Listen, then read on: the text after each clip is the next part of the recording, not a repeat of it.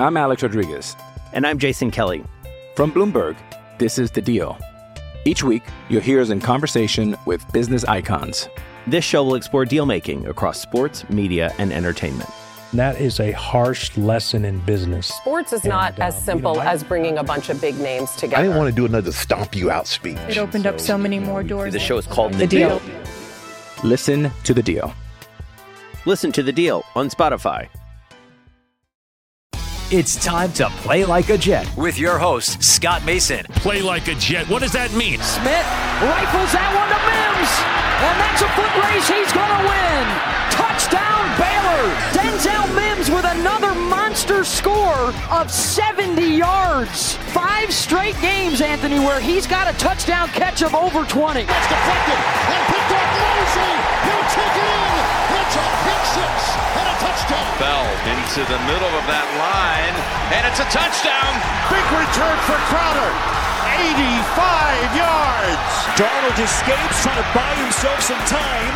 Fires end zone. It's caught. Incredible play by Darnold. Hill hit immediately when he got the handoff. You know And that's The QAnator. oh my gosh. Listen, thank you. From the TOJ Digital Studio, this is Play Like a Jet. My name is Scott Mason. You can follow me on Twitter at Play Like a Jet One. And no training camp today, so instead, the owner, the operator, the lead reporter, the whole shebang over at JetsInsider.com. And above all of that, a very big deal. Mr. Chris Nimbley is here to help us answer some training camp questions. Chris, you ready to answer some inquiries about what's going on at training camp? I mean, I guess let's go. this hasn't been the most, the most, the fun, most fun, entertaining training camp, but let let's go. First question from Harry Skillman. This is a good question because I've been wondering this myself. He says, What's going on with Edoga and Fant? Is it even a competition? I don't think I've heard a word about either of the two. Can you shed a little light on this? You know, it's funny because I was thinking about that too just the other day.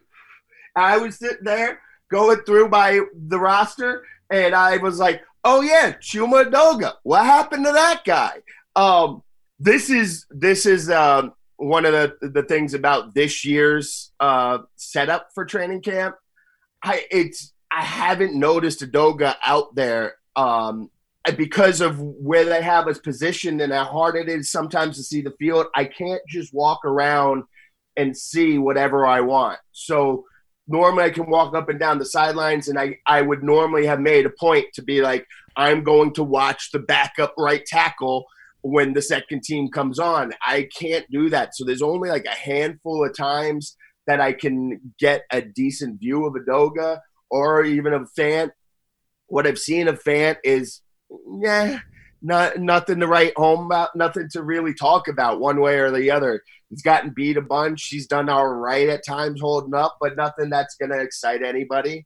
Um, and I haven't seen anything from Edoga enough one way or the other to uh, to move the needle at all. Like the amount of times that I've seen Edoga and looked and seen like something jumped out, good or bad, it's just so small that I, I just don't know what what I can really add at this point. So this is one of those negative things about this year's training camp. But I, I just don't I think it's Fant's job and there's I, I haven't seen anything I haven't seen Edoga getting reps with ones. I haven't seen him doing enough, uh, you know, with the second team. I haven't heard anybody on the coaching staffs or players mentioning him. I haven't heard or, or seen any of the other reporters talking about him doing anything good. Because again, uh, eh, there there was definitely a possibility that there was 10 to 20 reps of Edoga that I could have seen that I just was looking at the other side on that play or I was looking at the secondary on that play. So maybe there was others for other report uh, stuff for other reporters to see, but I haven't heard any of them talk about it either. Uh, so that just leads me to believe that uh, George Fant's going to be the uh, the starting right tackle, and they'll use they'll probably use Doga as a backup swing tackle, maybe you know the sixth tackle uh, in in heavy sets. Um, I don't know that you're going to see him moved inside, but it, it's possible, especially with uh, uh, they just announced that uh, Greg Van Roten's going to be the uh, Roten's definitely going to be the starter, assuming he's healthy. They announced it after they say that you know he had hurt, got hurt and everything, so that's interesting. Uh, so it's possible you can move him inside. Uh, I'll I'll definitely try to uh, take a closer look at him tomorrow if it the arranging of us and the the play uh, allows that. But yeah, I, I just haven't seen enough to make to make me feel like it's even close to a competition between him and Van. There was also a question here about Bryce Huff a lot of hype around him coming into training camp because the Jets are very thin at pass rusher. In fact, they had that injury to Tarell Basham, so even more so now, you would think that an edge rusher would get a shot, but we haven't heard anything about Bryce Huff. What's going on there? Uh, you haven't heard anything about him because I haven't seen him do anything.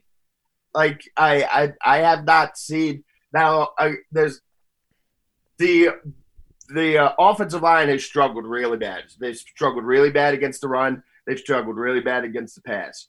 But that pressure is coming from that defensive line, those big guys, especially the inside, creating that pressure. Jordan Jenkins is getting it. I before Basham got hurt, he was generating a bunch of pressure there.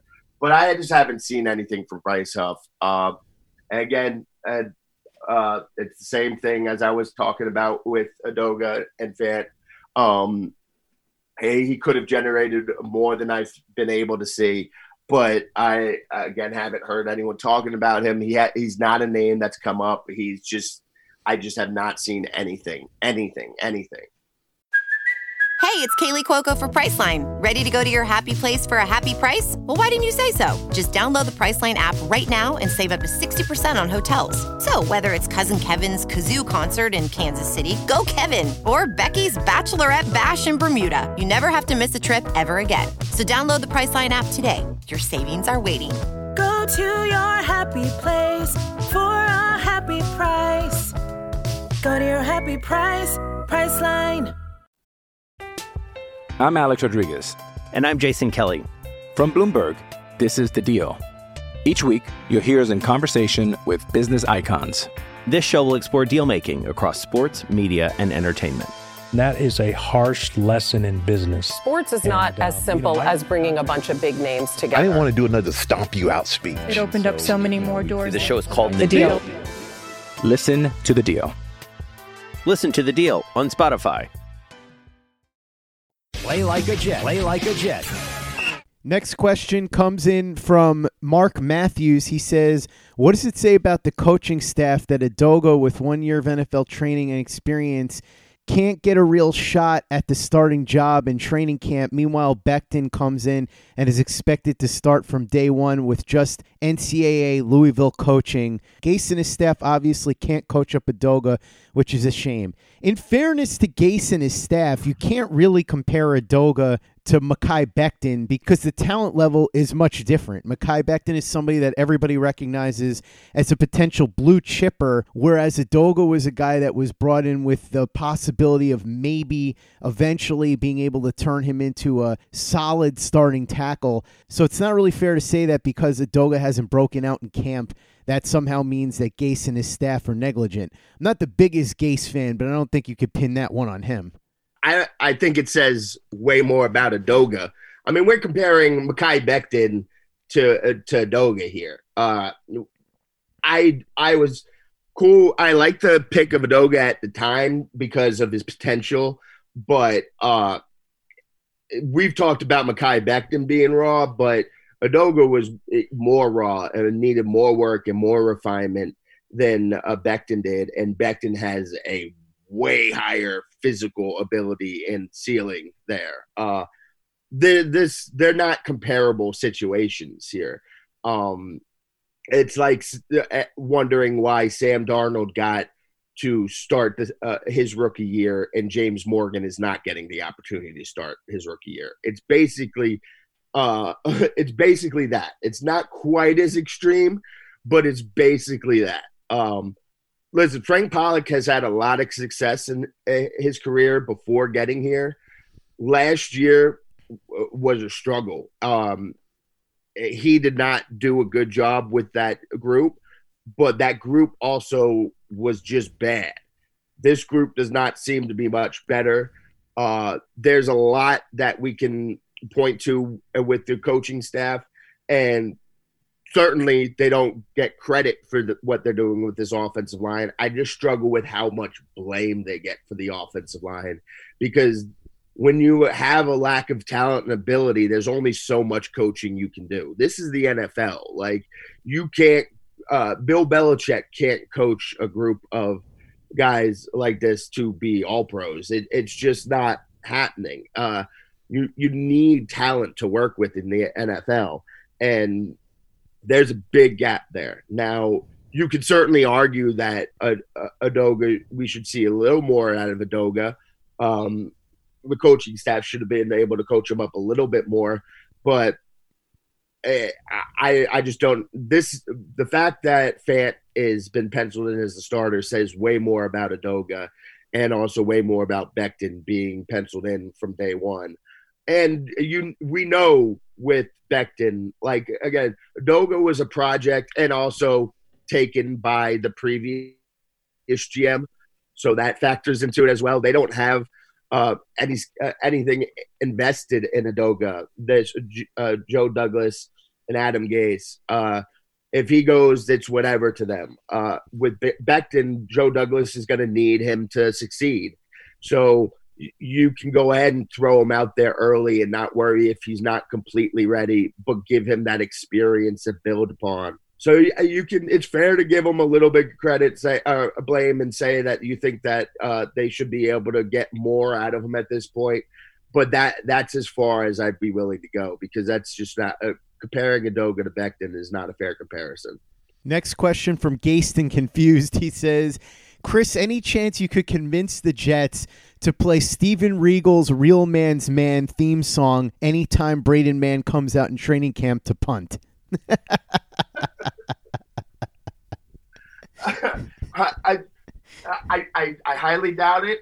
Uh, I, I might try to float that uh, float, float that by somebody at practice. Again, this is the pandemic is screwing us again though because I'd have a better chance of floating, or I would absolutely be able to float that idea and during a normal training camp. Uh, one of the PR guys who I would who I would float that to, to and I would push for, and who would actually might say something to somebody. I, I he's not outside at all uh, this year in training camp, so I can't just do it. Maybe I'll text him. I don't know. I, will I'll see if I can float that idea past some people. Next question comes in from Michael Christopher. He says, Chris, watching somebody like Brant Boyer at training camp, what does he appear to be like as a coach? Is he fiery, more of a teacher? His units always seem to finish well, so I wonder why his units are so successful, while at the same time, Gase's offense hasn't been. Yeah, well, first I'll just say here with uh, the Gase and Boyer and their coaching style – everything the diff- why their success with Boyer and that that's unrelated as well. Gase is big two has two big problems as a coach. Number one, he's a poor communicator at, at times, and number two is he's too married to his scheme, um, not willing to adjust and adapt his scheme. Those are the two big problems there. Um, otherwise, I I think Gase has a lot of other stuff about uh, being a coach uh, good, but he can be a poor communicator in certain times. Boyer, though, Boyer is he he is fiery when he feels he needs to be. He's quiet and calm when he feels he needs to be. Most of the time, he's just calm and out there and running the special teams smooth without a hitch. He's talking to people you see them listening and and really listening and responding to what he's saying but when he needs to he will go and he will snap in charge and he will uh, get riled up and he'll get in somebody's faces somebody's face and tell them what they're doing wrong uh, he has a very good balance about him and you can see the way that he communicates with players and the way that commu- players communicate with him, the way that they listen and they take in what he says. You can see all this out on the field. And it's I I talk about this like a lot of times we get special teams questions and I and I'm like, yeah, how close am I paying attention to this honestly because special teams some especially this year. Uh, you know, if I want to take a sip of my water, I, I go, I turn around, I walk like 10 feet away from everybody. I uh, take my mask down, take the water. I'm not looking. I, I just try to save that for special teams because it's special teams. But when I'm watching special teams, more often than not, I'm kind of just watching Brant Boyer and I'm watching the way he's moving around and he's coaching. And he strikes that balance and he's a, a perfectly encapsulates what people say when they talk about a special teams coach and how the special teams coach has to be able to talk to and relate to every player on the roster. He's he's got to know everybody from different positioning groups and he's got to uh, have a good relationship with all those. And you can see that and you can, can see that this year you can see that every year he's been here he has that balance down to a science. Michael Christopher also has another question involving Gase and coaching. He says, compared to Bowles' training camps, what is similar and what is different between him and Gase in the way that they run training camp? Do you see any player development specific drills with Gase or Bowles teaching young players before or after practice or players staying after practice and working on their craft? Uh, no. And first, I, I gotta I have to look back to last year's training camp to really make this comparison. Just again, because this year's training camp is so different than anything I've ever seen, and that has nothing to do with Gase. Uh, that just has to do with the differences in training camp this year. Um, but no, it, it practice is pretty much run the same. The only real difference that I can say there is Bowles was much more involved with the defense, and Gase is much more involved with the offense. So I, I when Bowles was here, I could see him going over to positioning groups and trying to take players uh, through something on defense. And this with Gase, I see him going over to receivers and quarterbacks and going over stuff with them, uh, leaving Gregg Williams to handle the defense. So that that's really the only difference they do basically the same uh, positional drills and individual drills. Um, they, you know, over time, certain drills have been phased out, but that's not having to do with either coaches. Um, there's no, you know, obviously there's no Oklahoma drills and stuff anymore. There, there's lots of stuff like that. They don't hit the sleds and attack the sleds like they used to. Uh, I don't think that's anything to do with and Bowles as much as that's just kind of the way that the NFL is changing away from some of that stuff. Um, they still do it. It's not like it's not at all, but they don't do it nearly as much as they used to. But yeah, so I, I'd say they the the way that they run training camp practices are very very similar. It's just them specifically put more attention on positions on their side of the ball. Next question comes in from Jet's Gonna Jet. He says, Is it crazy to overreact to these reports of these bad practices, especially for the offense? Are they just working out the kinks as far as general lack of chemistry this early on and opening up the playbook and trying different things? This is an excellent question because it's something that I've really been struggling with myself trying to figure out because I I've been watching and I'm just like, oh, this is bad. Like this is going to be terrible. Because no, I haven't had high expectations for this team coming into the season.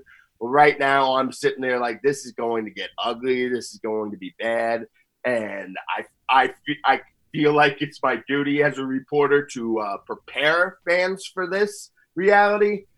But then, as every time I really get into that and I sink into that feeling, I do sit there and go, a lot of new pieces, crazy off season, crazy training camp, not able to do all the things that they really want to do. There we have, you know, uh, the COVID uh, delayed everything. Then they got it in. Everything felt kind of weird, and they had to take a practice off the other day. Talk about social just justice stuff. Um, there just seems to be uh, disruptions to the normal flow of stuff, and that can't help. Um, you know, they would. Uh, I forget who said it, but it was talked specifically about Mekhi Becton. I think it was Gates. He said, you know, at first he was really impressing everybody right off the bat, and then there was a little dip because he had some rookie struggling, but now he's kind of getting to balance it out a little bit and play a little bit better again. His it's going back up, which is exactly what you hope for and exactly what you want to see. And that's completely understandable. Again, rookie had has some technique things he needs to work on. That there's going to be a dip. There's going to be dips at points in the season.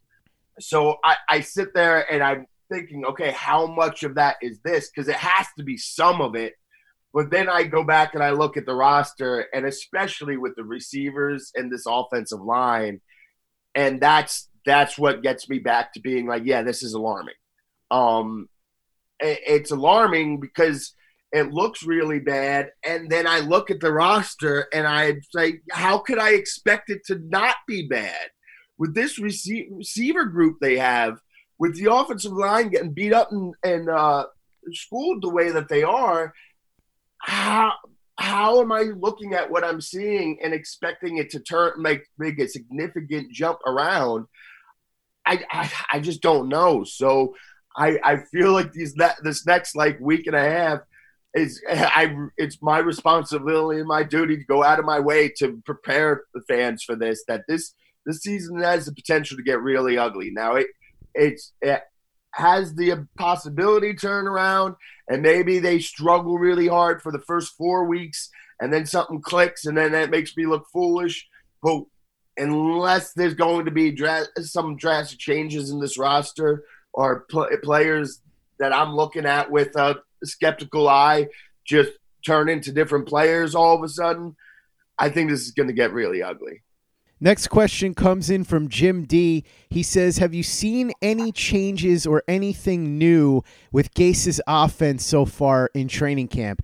Chris, we had Andy Vasquez on the show yesterday, and one thing that he talked about was that Adam Gase actually started to use Le'Veon Bell as a receiver. In fact, there's video of this over on the Jets social media and at NewYorkJets.com of Le'Veon Bell making a fantastic catch as a wide receiver for a touchdown at MetLife Stadium. So that's one thing that we know that he's changed a little bit, at least in training camp. Whether he does it in the regular season, I can't say.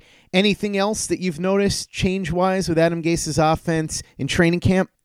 Not only am I going to say that, I haven't really noticed anything different, I'm also going to go back and say that that Le'Veon Bell stuff isn't that much different. Uh, we got some of that in training camp last year. We got Ty Montgomery and Le'Veon Bell on the field at the same time a lot in training camp. Remember how often they used Ty Montgomery last year? It wasn't a lot. Um, remember, remember training camp last year all of us reporters raving about Ty Montgomery and how much they were going to use Ty Montgomery and how good he was looking. And then the season came and he got very few touches. Um, and we talked about them both being on the field at the same time, about the ability to use a Bell as a receiver. He did a lot of things in training camp last year that made me think, okay, maybe he did learn something. He, he is adding some new wrinkles. And, and that never showed up in the season. And so, yes, he's using Le'Veon Bell as receiver a little bit more. And you should cling to hope for that because they're going to need that to happen. But I'm going to hesitate on expecting that to be the actual case. Um, I'm going to need to see it in games before I, I, I fully believe it. Final question of the mailbag comes in from Say My Nameth. He says, has Gase used any four wide receiver sets in training camp? And with the depleted wide receiver core right now, if you had to guess, if the Jets run a four wide receiver set during an actual game, who will the four wide receivers be? Do do I do I get a suit up for this? Go out there, try to try to run a go route. Um, woo boy! Uh, there's been some. Uh, and I I feel like there might be there probably would have been more if you know they had four receivers they felt confident sending out there. Um, but yeah, it's it's it hasn't been great. And right now, so okay, the four receivers, uh, Crowder, Hogan, uh, Donte Moncrief, and Braxton Berrios. Uh, no, I Jeff Smith if he comes back. Jeff Smith's going to be uh, if he comes back. Uh, they got word that the shoulder injury is not too serious, so maybe he would be the fourth. Uh, I don't know what's going on with Cager. I didn't pick him to make the roster because of this injury right now. I think uh, you could see, you know, maybe a pup, uh, practice squad type of move there until he heals up. So their their options aren't good. It's well, uh, you uh, Perriman obviously, if assuming that that swelling comes down and he he's going to be fine. So you got Perriman, Hogan, Crowder, and then Moncrief. Though, that's that's what I'm going with. I'm going to say that those are the top four guys at least until after week one when they can then they'll probably go out and sign Demaryius Thomas and bring him in for week two. Seems like Demaryius Thomas is probably their best option right now, which doesn't say a lot for what's available at wide receiver. But as the saying goes, Chris, you got to play the cards you're dealt. So I guess we'll see how this develops. But right now, believe it or not, Demaryius Thomas feels like an option that would make a lot of sense for this team if this continues to happen and if some of these guys don't get healthy. Chris Nimbley, the owner, operator, lead reporter, whole shebang over jetsinsider.com. Thanks so much for coming on and answering some training camp questions with me. We'll get back to training camp tomorrow. In the meantime, though, plenty of content for people to check out over at jetsinsider.com. Yeah, I got one uh I'm cooking up now. It's, it's like I said about a uh, preparing the fans for this. I know you know, one of one of our favorite uh, guys asking questions. Uh, one of the favorite people asking questions for us. Prepared for disappointment. We'll be ready for this. They probably don't need the warning as as much as everybody else, but they just take that for what it is. The person that's wouldn't uh, handle is prepared for disappointment. Probably the only one that doesn't need to hear this message from me. Oh boy. Sounds both intriguing and terrifying. Check it out over at jetsinsider.com. Follow Chris on Twitter at CNimbly and at Jets Insider. If you haven't given us a five star review on iTunes yet, if you could go ahead and do that for us, really appreciate it. Easy way to help out the show if you like what we're doing. Doesn't take you much time, doesn't cost you any money, but it goes a long way to help us out. So if you could go ahead and do that for us, we would be quite grateful. And for the latest and greatest in New York Jets podcasts, you know where to go. That's Turn on the Jets Digital and turnonthejets.com.